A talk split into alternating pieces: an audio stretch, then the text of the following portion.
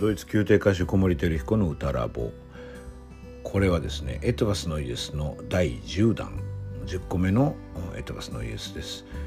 えー、僕とリートデュオのコンサートを一緒にやってくださるピアニストの宮崎貴子さんにインタビューしました、まあ、インタビューというか2人でそのコンサートについてお話しています。どうぞお聴きください。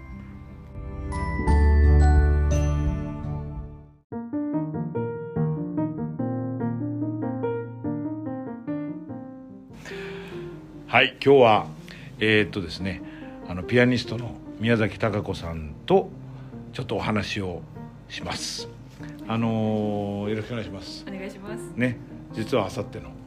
10月29日の、はい、えー、リートデュオの合わせを今やってたんですよね、最後の合わせですね。はい。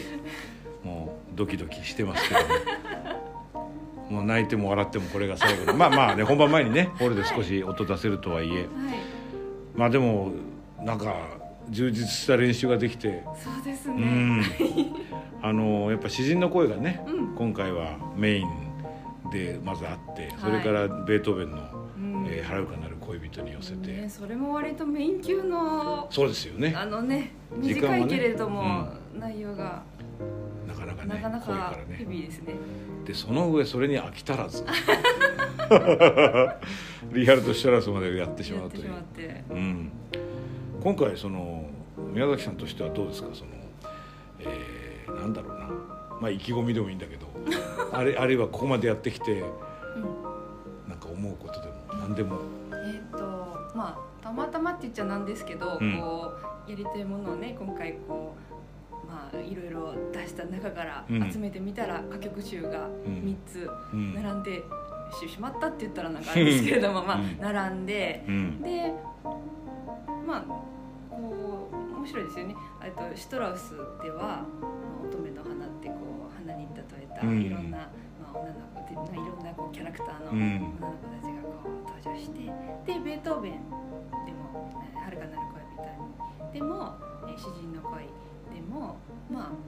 えなんだろう一人のね、うん、あの人があと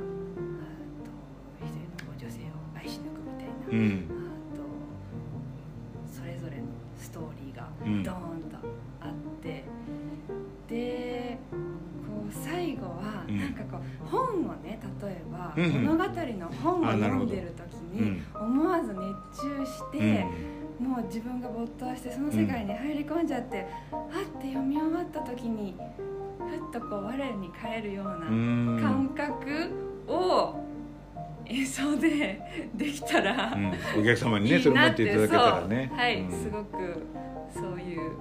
理想というか願望というか、ね。うん、そういうふうにできたらいいなって大きな、はい、あのー、ね自分たちで言うのもなんだけど自分たちしか言えないから 結構なんか面白いことになっていってると思ってあの僕ら自身本番楽しみにしてるんですけど今ね宮崎さんが言ってくださったことから言うと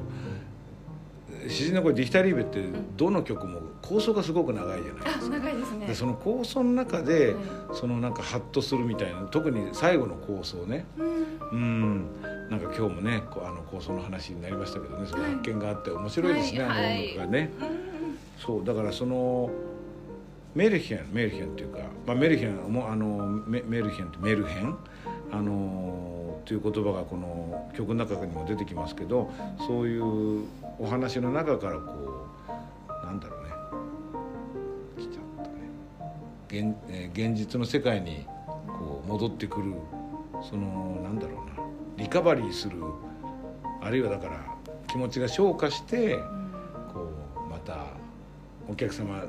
のことで言えばそうやってまた家路についていただくためのそのなんだろうな魂が浄化するみたいな構想ですよね。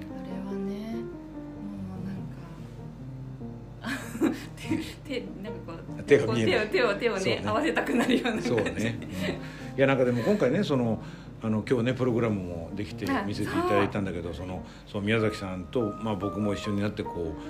大役の話をしてる時に、はい、やっぱりその、ね、さっきも話に出ましたけど大役をについてこうはは話してる時に意外に解釈が違うところにそこで気が付いたりしてね、面白かった面白かったですね、はい。まあこれをだからもっと早いタイミングでやるっていう手もあるんだろうなと思って。これはやっぱりねあの日本人だけじゃないと思うんですよね、うん。ドイツ人だってこのドイツ語をどういうふうにその音との絡みで考えてるかって人によって違うと思うから、なんかこの大役を作る作業っていうのの意義がもう一つ別になんか見えてきた感じしますよね。そうん、なんか今回はそういう意味ではあの大役も一つの表現としてね、はい、はい、うん、考えてるところはありますよ力作ですねね。ね。はい。特にあのメッティンブルームってあの乙女の花はね、うん。あのまあそんなに演奏されることが多いとは言えない分役もなんかね、はい。うん、あの難しかったですね。難し。かったです。うん、なんかそのね花に、まあ、女性を例えるっていうことが結構他のうん。文学とかええ。リードでもよくあるんだけど、なんかそこでも結構ねディスカッションしましたねそれはあね。そうですね。ね。はい、なんかああいう細かいディスカッションの内容も本当はねうん。お伝えできると面白いなと思うんですけど、まあ、今日はミニインタビューなのでこれぐらいにさせていただいてですね。あのこれあれですよねあの KHK のねはい。対談であの、もう一組うんうん同じ曲種を扱ったお二人ね、はい。あの西村さんと伊部さんに来ていただいて、あの話も面白かったですね。面白かったですよ、そうだからこういう形でこうリートがなんていうのかな地味な芸術じゃなくて、こう特にそこではあの西村さんもオペラをよくお歌いになるんでオペラ歌手が歌うリートなんていう話もあったんだけど逆に今みたいなアプローチだと文学的なところをもっとなんか掘れるとね深掘りできるとリートの面白さがこうもっとお客様に届くかなと思うんですけどなんかリートの演奏がどうしても減ってきてますからね。ねえ悲しいかな、ね。はい。そうだからまあそれで危機感をある程度やっぱ我々持って、はいはい。その我々2人のリートデュオってことでね、はい。これから定期的にやろうって言ってて、はい。あのプログラムにももう載ってますけど来年の秋もやりますんで。やります。はい何かをお楽しみですね、そうですね。それはこれからプログラムビルディングしますけども、あのそれでリートをね好きになってくださる方が増えたらね、うん。我々としても嬉しいですね。はいはい。という感じでじゃあ今からでももしねこれを聞いてくださってあの今からでも突破ホールに来てくださる方がいらしたら嬉しいので、当日券は絶対ありますからね。はい出します。はい。はい。ぜひあのお気持ちがあったらですね突破ホールにおいでくださいませお越しください、今日は宮崎さんどうもありがとうございましどうもありがとうごたざいました